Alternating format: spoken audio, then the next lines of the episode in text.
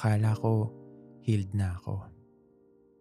Ako si Marcelo Santos III at ito ang Hugot Marcelo Podcast. Kumusta? Bago tayo magsimula, gusto ko lang i-share sa inyo na nanalo ang Hugot Marcelo bilang Best Podcast sa ginanap na Paragalas Media Awards. Maraming salamat sa mga bumubuo ng Holy Angel University at ng Paragala Awards. At syempre, salamat sa iyo na nakikinig at patuloy na sumusuporta sa podcast natin. So, welcome sa episode 79 ng Hugot Marcelo, a Spotify original podcast. Nasasamahan ka sa healing journey mo. At sa episode na to, pag-uusapan natin yung moment na akala mo okay ka na.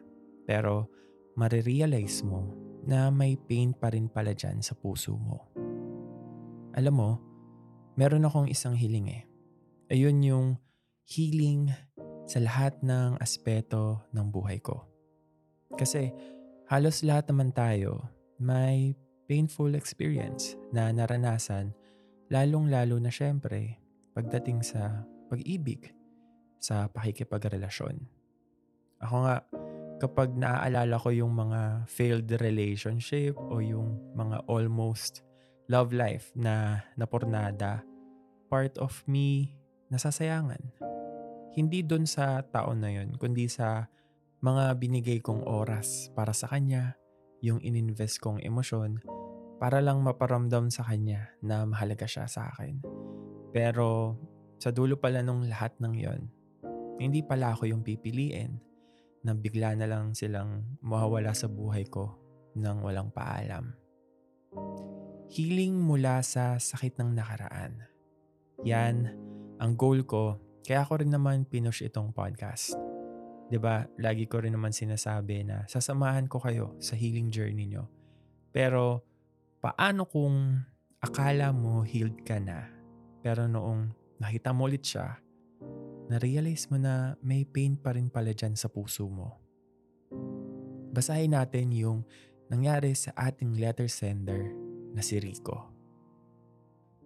Kuya Marcelo, pa-advise naman, what if akala ko healed na ako pero hindi pa pala?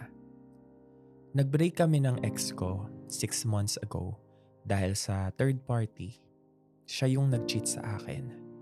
Sa una, nahihirapan akong mag-move on at mag-cope sa mga normal na ginagawa ko. Pero naging okay din naman ako. Sa totoo lang, I was being a yes man to her.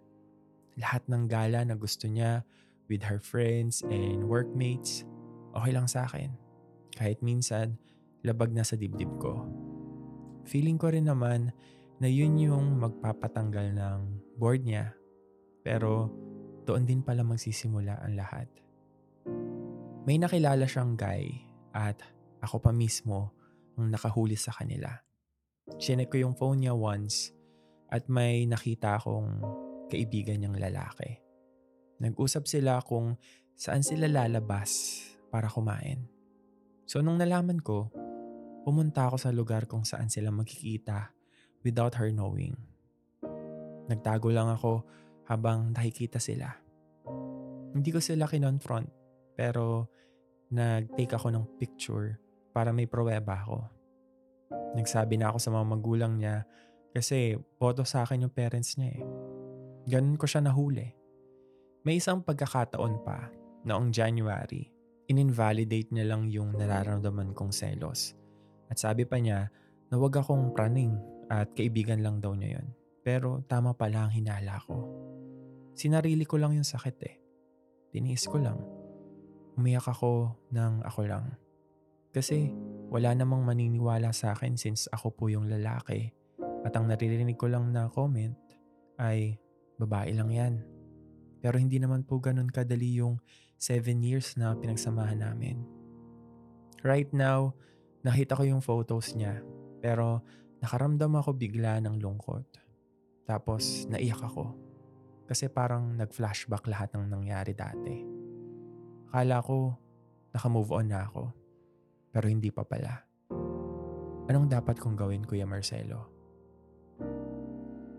Una sa lahat, maraming salamat sa pagtitiwala na ibinahagi mo sa amin nung nangyari sa inyo. Hindi madali na makalimot lalo pat matagal naging kayo. Seven years. Imagine, yung taong pitong taon mong nakasama, mawawala sa'yo. Siyempre, nasanay ka na sa presence niya eh. Pero, yun nga, may mga pangyayari na labas na sa kontrol mo. At isa na dito ay kung gaano siya ka-faithful sa'yo. Pero pinili mo naman mag-move on eh. Naging choice mo naman nakalimutan siya at mag-move forward sa buhay. Siguro kahit papaano, nakaramdam ka ng kapayapaan na inaasam mo.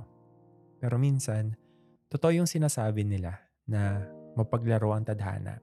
Kung kailan nagiging okay ka na, doon ka pa itetest ng buhay kung talagang nakamove on ka na ba talaga.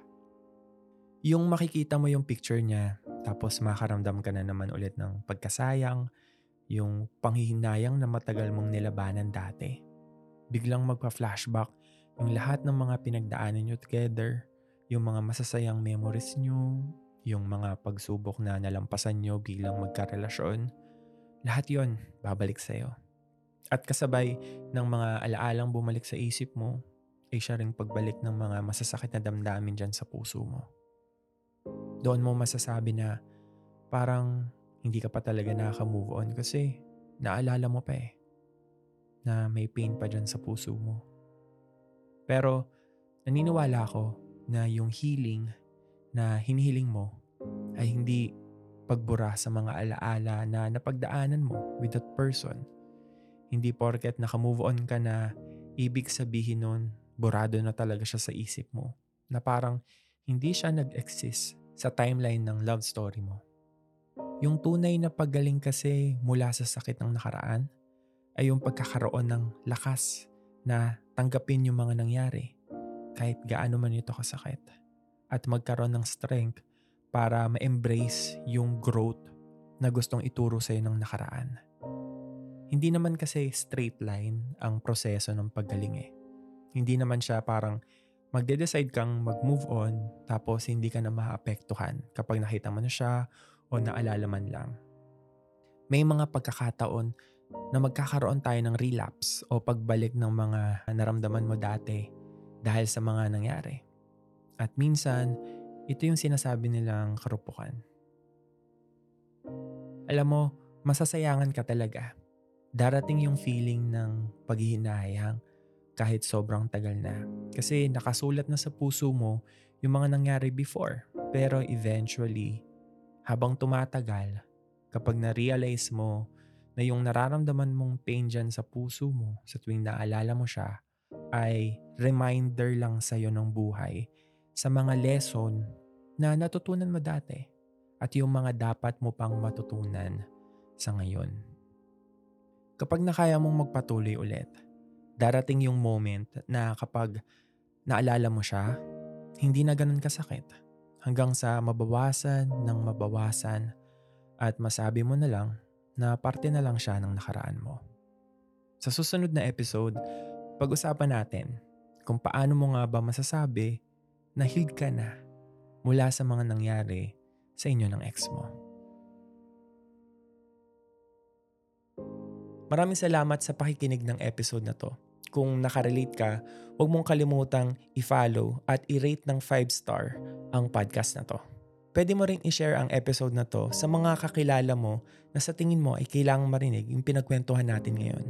Kung meron kang gustong i-share na storya o ihingi ng advice, pwede kang sumali sa Kwentuhan with Marcelo Facebook group o mag-send sa Hugot Marcelo Podcast Facebook page. Ito ang Hugot Marcelo Podcast na mapapakinggan ng libre only on Spotify. Ako si Marcelo Santos III. Ingat. God bless. Mahalaga ka.